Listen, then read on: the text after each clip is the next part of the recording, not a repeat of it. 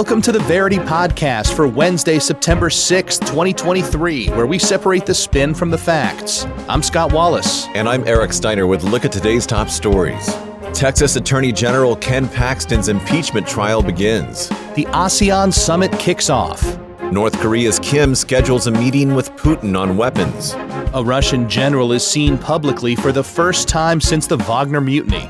China is predicted to dominate the tech sector. Hong Kong's top court rules in favor of same sex partnerships. Moroccans protest the killings of two tourists in Algeria. Hollywood strikes are said to have cost the California economy $5 billion. A study estimates that online pharmacies could save Americans millions. And the UN warns of an unprecedented invasive species threat. In our top story, Texas Attorney General Ken Paxton's impeachment trial begins. Here are the facts as agreed upon by Associated Press, Fox News, CNN, NBC5 Dallas, and NBC. The impeachment trial of Texas Attorney General Ken Paxton be- began Tuesday as Republicans in the state Senate must decide whether or not to oust the thrice elected politician accused of corruption or stand behind the prominent ally of former President Donald Trump. Paxton, a longtime conservative hero in the state, was impeached by an overwhelming majority of the GOP led Texas House of Representatives over claims that he used his power to help a donor, Austin real estate developer Nate Paul, who allegedly granted Paxton favors in return. Texas Lieutenant Governor Dan Patrick, a Paxton ally, will preside over the trial, which started with the Senate clerk reading each of the House's 20 articles of impeachment. The two sides made their opening statements, with the House going first, followed by Paxton's side. Paxton pleaded not guilty to all 16 corruption articles, with the remaining four, to which he has already pleaded not guilty, pertaining to securities fraud charges from 2015. Further, Paxton will not be forced to testify before the Senate, but the Senate rejected two motions to dismiss the impeachment proceedings. In order to convict Paxton, 21 of Texas's 30 eligible senators, not including Paxton's wife, who serves in the chamber, are required to vote against him which would make him the third Texas official to ever be removed from office. Despite maintaining his innocence, Paxton was suspended following his May impeachment, with Angela Colmenero currently serving as acting attorney general. On this show, we like to separate the spin from the facts. Eric just laid out the facts, and our first narrative spin is an establishment critical narrative from American greatness. It's a sad yet common reflection of our times that the political establishment can pursue sham impeachment trials to attack political opponents. We've seen this political lawfare ramp up with the endless attacks against Trump, and we are seeing it now against Ken Paxton. Unfortunately, this issue isn't exclusive to one political party and is a signature part of Washington's so called democracy. We counter that with a pro establishment narrative coming from MSNBC. Paxton is a corrupt politician who abused his power for years. While Paxton may be popular among Texas voters who remain entranced by Donald Trump, no one is above the law especially a state attorney general who has sworn to uphold and enforce it. Senators cannot sit by and allow a crooked attorney general to remain in power. This is about maintaining the integrity of the Texas government, not partisan politics.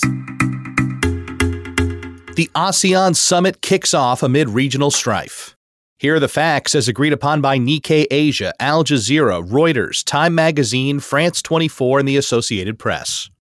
Southeast Asian leaders have gathered in Indonesia's capital, Jakarta, for their final summit this year to discuss a litany of divisive issues, including Myanmar's civil conflict, violent disputes in the South China Sea, and the tense U.S. China rivalry. The 10 member Association of Southeast Asian Nations, or ASEAN, or ASEAN meeting, which started on Tuesday under tight security, will be followed by wide ranging talks with Asian and Western counterparts on Wednesday and Thursday. President Joe Biden, as well as China's Xi Jinping, and Russia's Vladimir Putin will be absent. Vice President Kamala Harris, Premier Li Qiang, and Foreign Minister Sergei Lavrov represent the three powers, respectively. Myanmar, which has been mired in civil strife after a military junta took over in 2021, will be a key issue. On Monday, Malaysia called for strong measures against Myanmar's ruling generals who allegedly blocked ASEAN's five point consensus peace plan. While Myanmar's generals have been suspended from top meetings, the country has been a divisive topic in the organization, as Thailand's outgoing military led government has embraced the regime with support from Beijing. Additionally, South China Sea disputes between ASEAN countries and China are among the top agenda items of the summit. despite the bloc's deepening ties with Beijing, especially as a new Chinese territorial map has been revealed recently, including the controversial nine dash line claim over most of the disputed waters.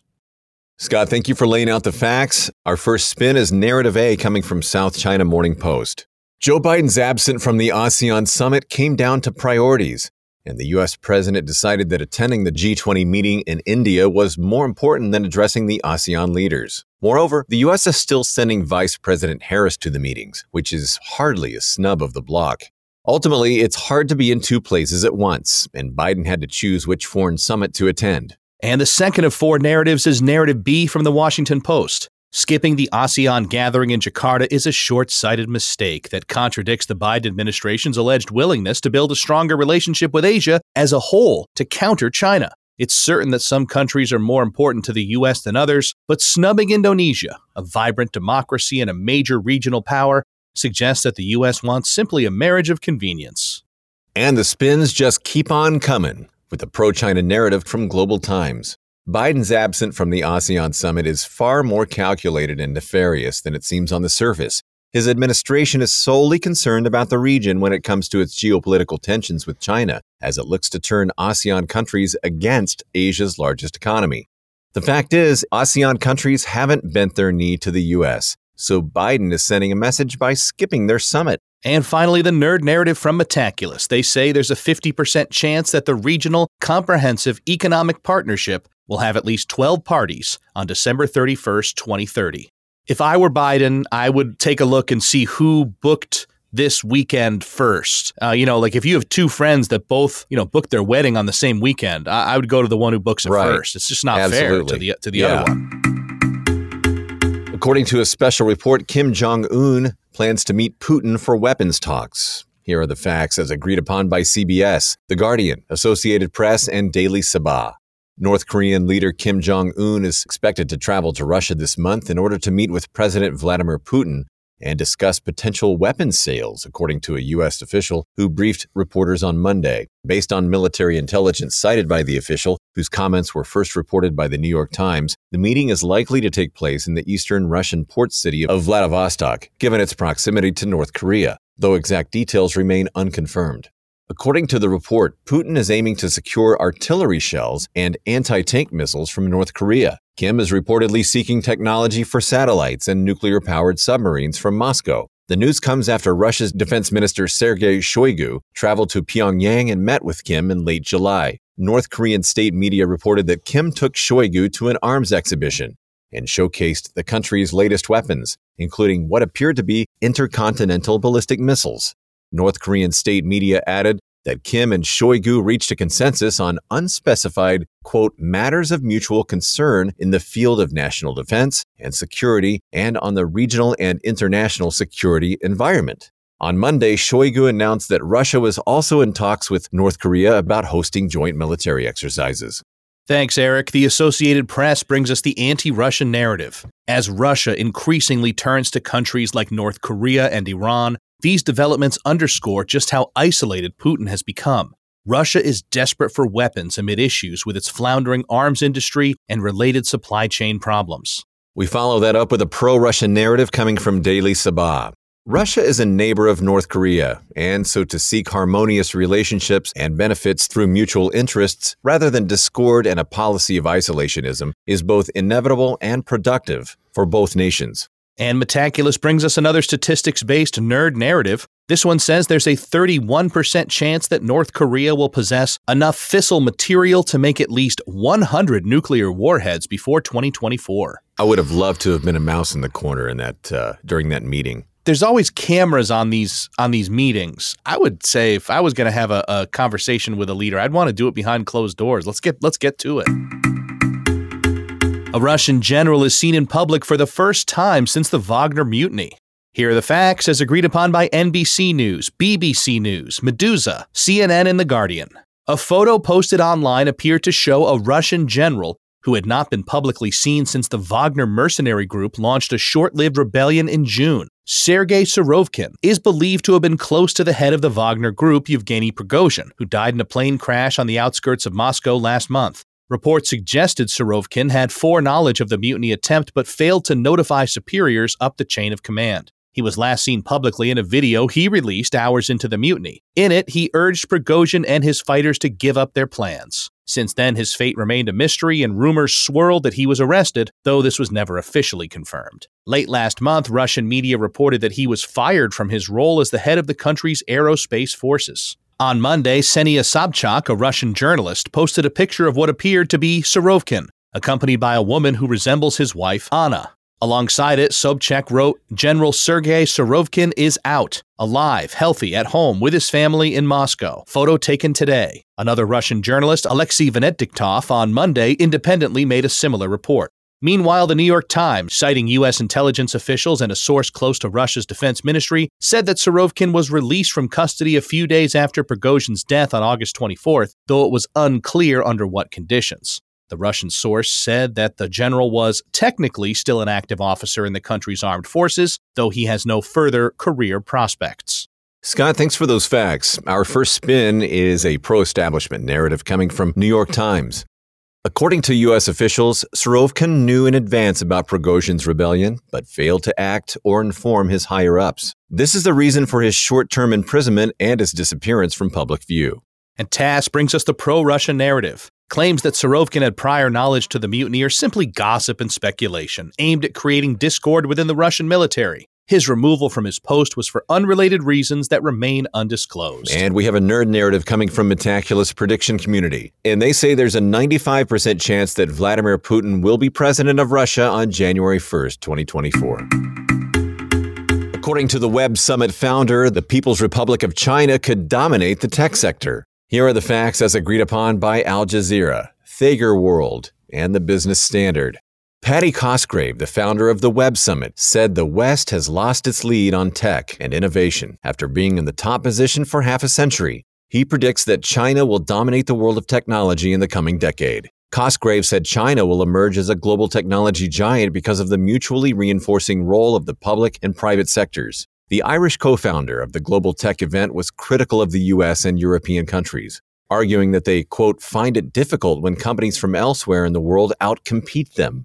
He also added that the summit began by primarily attracting audiences from Europe and North America, but in the past five years has seen a significant shift with the rise of participation from the Arab world. The Middle East is the region that will bring most of the growth in the technology sector, according to Cosgrave. The Tech Summit will showcase emerging companies at its next event in Qatar from February 25th through the 29th next year.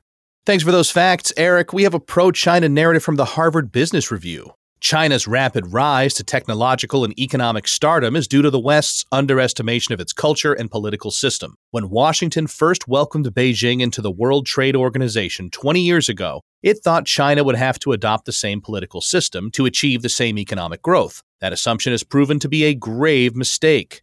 Even many of the Chinese people believe their government is the reason for their prosperity, which shows the West needs to redesign its China strategy. The anti China narrative comes from Wall Street Journal. Between the U.S.'s recent boost in domestic production and its anti corruption probes into Chinese companies, the PRC's brief rise toward matching the West technologically has come to an end. Furthermore, the Chinese education system does not foster creativity, a key component of Western values that are necessary to become a world leader. Until Beijing can rid its economy of rampant corruption and underwhelming innovation, it will never surpass the U.S. And there's a nerd narrative from Metaculus saying there's an 82% chance there will be a frontier AI lab in China before the year 2026. A Hong Kong court rules in favor of same sex partnerships. Here are the facts as agreed upon by The Guardian, NBC, Reuters, the Associated Press, and France 24. On Tuesday, Hong Kong's top court ruled that the city's government must provide new regulations to legally recognize the rights of same sex couples. The ruling, made by Hong Kong's Court of Final Appeal, came after a five year long legal challenge by LGBTQ rights activist Jimmy Sham and was the first time that the court directly addressed the issue of same sex marriage in Hong Kong.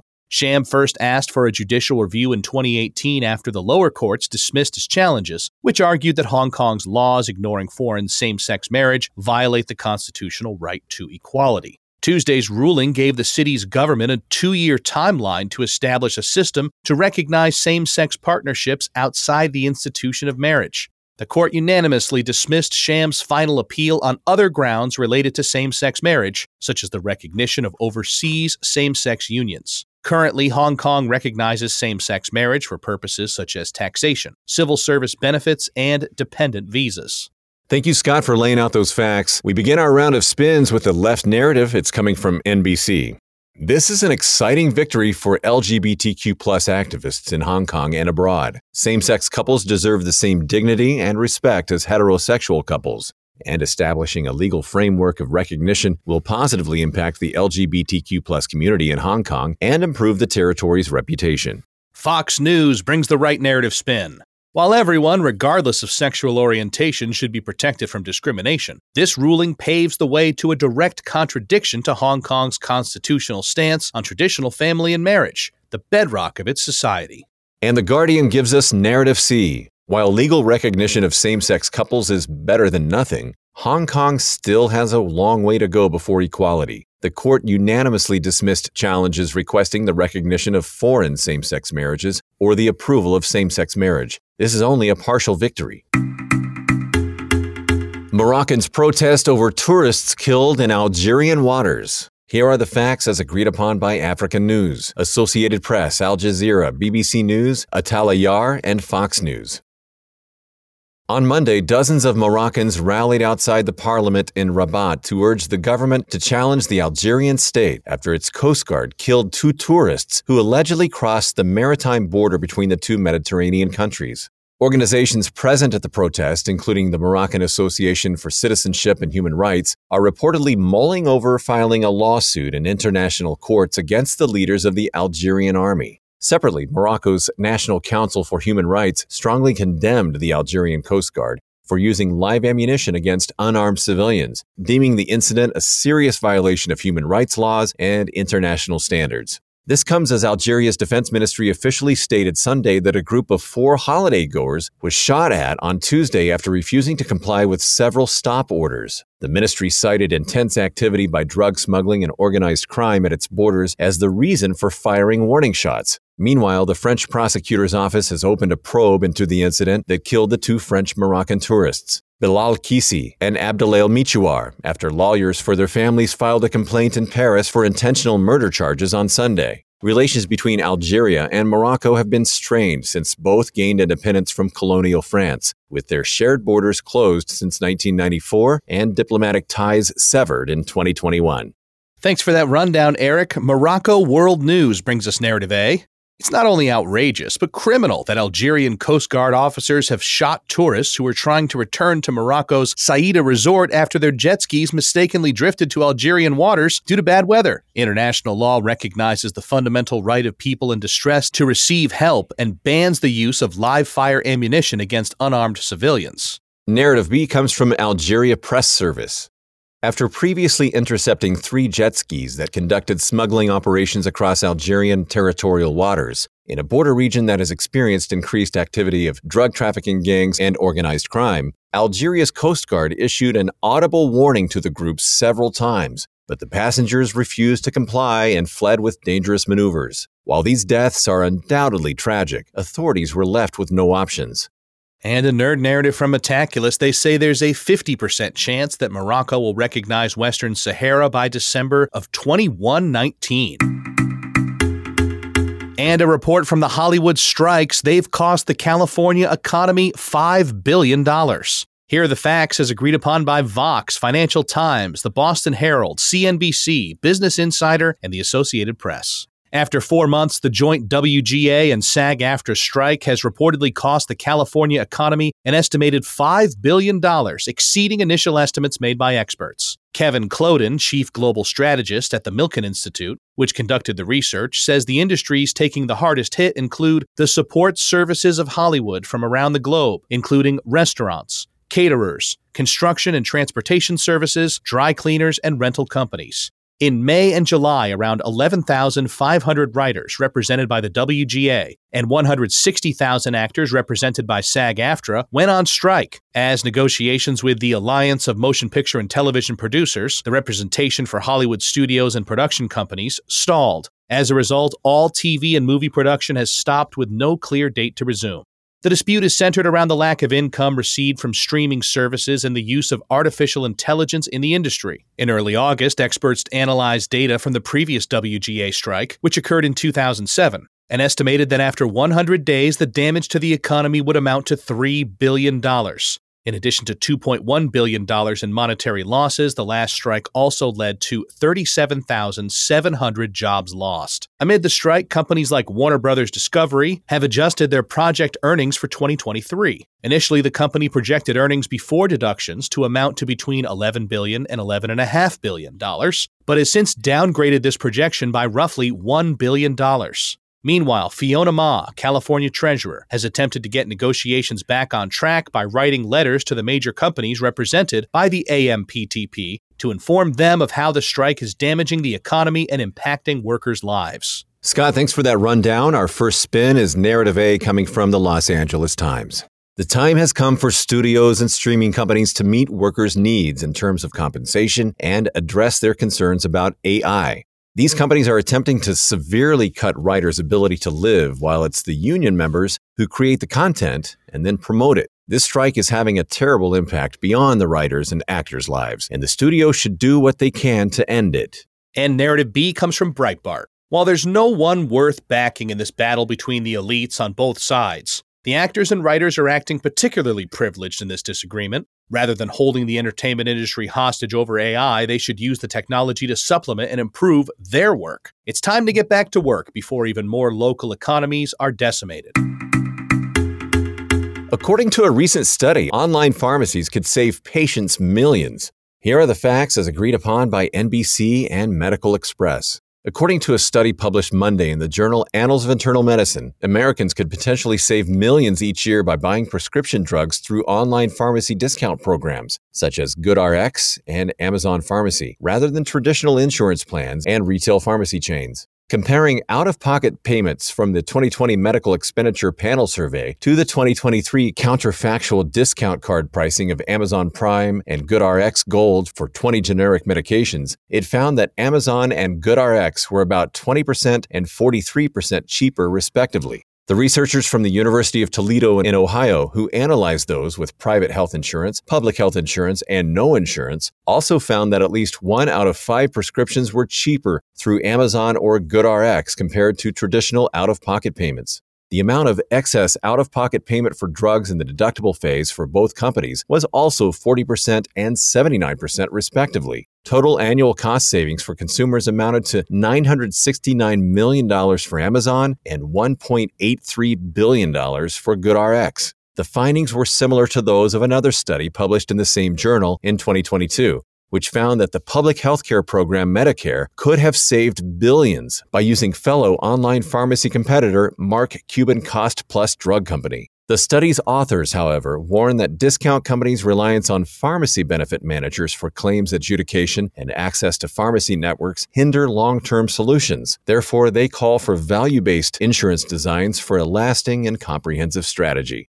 Thanks, Eric. We have a pro establishment narrative from Forbes. Between the sky high prices of pharmaceuticals in America and the growing demand for online services in the wake of the COVID pandemic, Americans both want and need cheap and efficient online pharmacies like the services offered by Amazon. Beyond the cost effectiveness of online deliveries, these transparent services will also force drug manufacturers to lower prices if they wish to remain competitive. The U.S. is financially drowning over what should be an easily affordable product, but thankfully, e commerce has a proven solution. The Washington Post has an establishment critical narrative for this story. While large pharmaceutical corporations functioning as, quote, platforms seem to be the future of the industry, small independently owned pharmacies are actually more efficient and popular than the big chains. While online corporations have advantages over brick and mortar franchises like CVS and Walgreens, vital mom and pop drugstores are being left out of the conversation. Government policies are geared towards supporting these Goliath companies, so we should rewrite the law to boost local pharmacies rather than national chains or e commerce giants. Our final story the UN says a new invasive species is a threat to biodiversity and the economy. Here are the facts, as agreed upon by UPI, the New York Times, Reuters, and Al Jazeera. The UN Intergovernmental Science Policy Platform on Biodiversity and Ecosystem Services, or IPBES, on Monday revealed that 37,000 alien species have been released by humans into the wild worldwide, with more than 3,500 of those proving to be harmful. The report, the group's first since 2019, blames these invasive species for spreading diseases and putting food supplies and livelihoods at risk. The group of 86 researchers from 49 countries also determined that these species cost the global economy $423 billion each year and are at least partly responsible for 60% of all plant and animal extinctions. According to the report, 34% of the impact of these species was felt in the Americas, while Europe and Central Asia felt 31% of the impacts. 25% occurred in Asia and the Pacific, and 7% happened in Africa. Approximately 75% of the impacts were found on land, as opposed to 10% in marine settings and 14% in fresh water. According to the report, the costs of these species invasions have quadrupled every decade since the 70s, and the world has failed to meet a target set in 2010 to reduce these invasions. Meanwhile, nearly every country in December 2022 signed an agreement to cut the number of introductions of invasive species in half. Scott, thanks for the facts. The first spin is Narrative A coming from Euronews. Human activity and climate change are contributing to the increase of invasive species, and the world must take responsibility. It's imperative that countries take this threat seriously and do what they can to prevent the spread, especially in cases where species are sometimes introduced on purpose without consideration of the risks. Narrative B comes from the South China Morning Post. Every country must do what it can to mitigate this problem, but large volumes of trade between Europe and North America have caused those areas to be responsible for an inordinate amount of these introductions and displacements, so they should assume much of the responsibility for slowing the spread of these species. There's a narrative C for this story coming from Scientific American. While the findings of this report must be taken seriously, they must also be taken cautiously. Quote, the word invasive is often used as a blanket term to refer to bad species, while native is ascribed to the good ones. This creates a rigid dichotomy that doesn't consider how each invader individually impacts the ecosystem, with some undoubtedly wreaking havoc, but others having little or sometimes even positive impacts. Yeah, Eric, you would think of these thousands of invasive species that are happening, once in a while there would be a species introduced somewhere that like perfectly balances wherever that ecosystem is. It's just like the the key. I never I don't think we hear much about that. I just continue to buy the ant killer and that keeps me happy. Yeah, right. You don't want any species invading No. your habitat. Absolutely Yeah. not. No.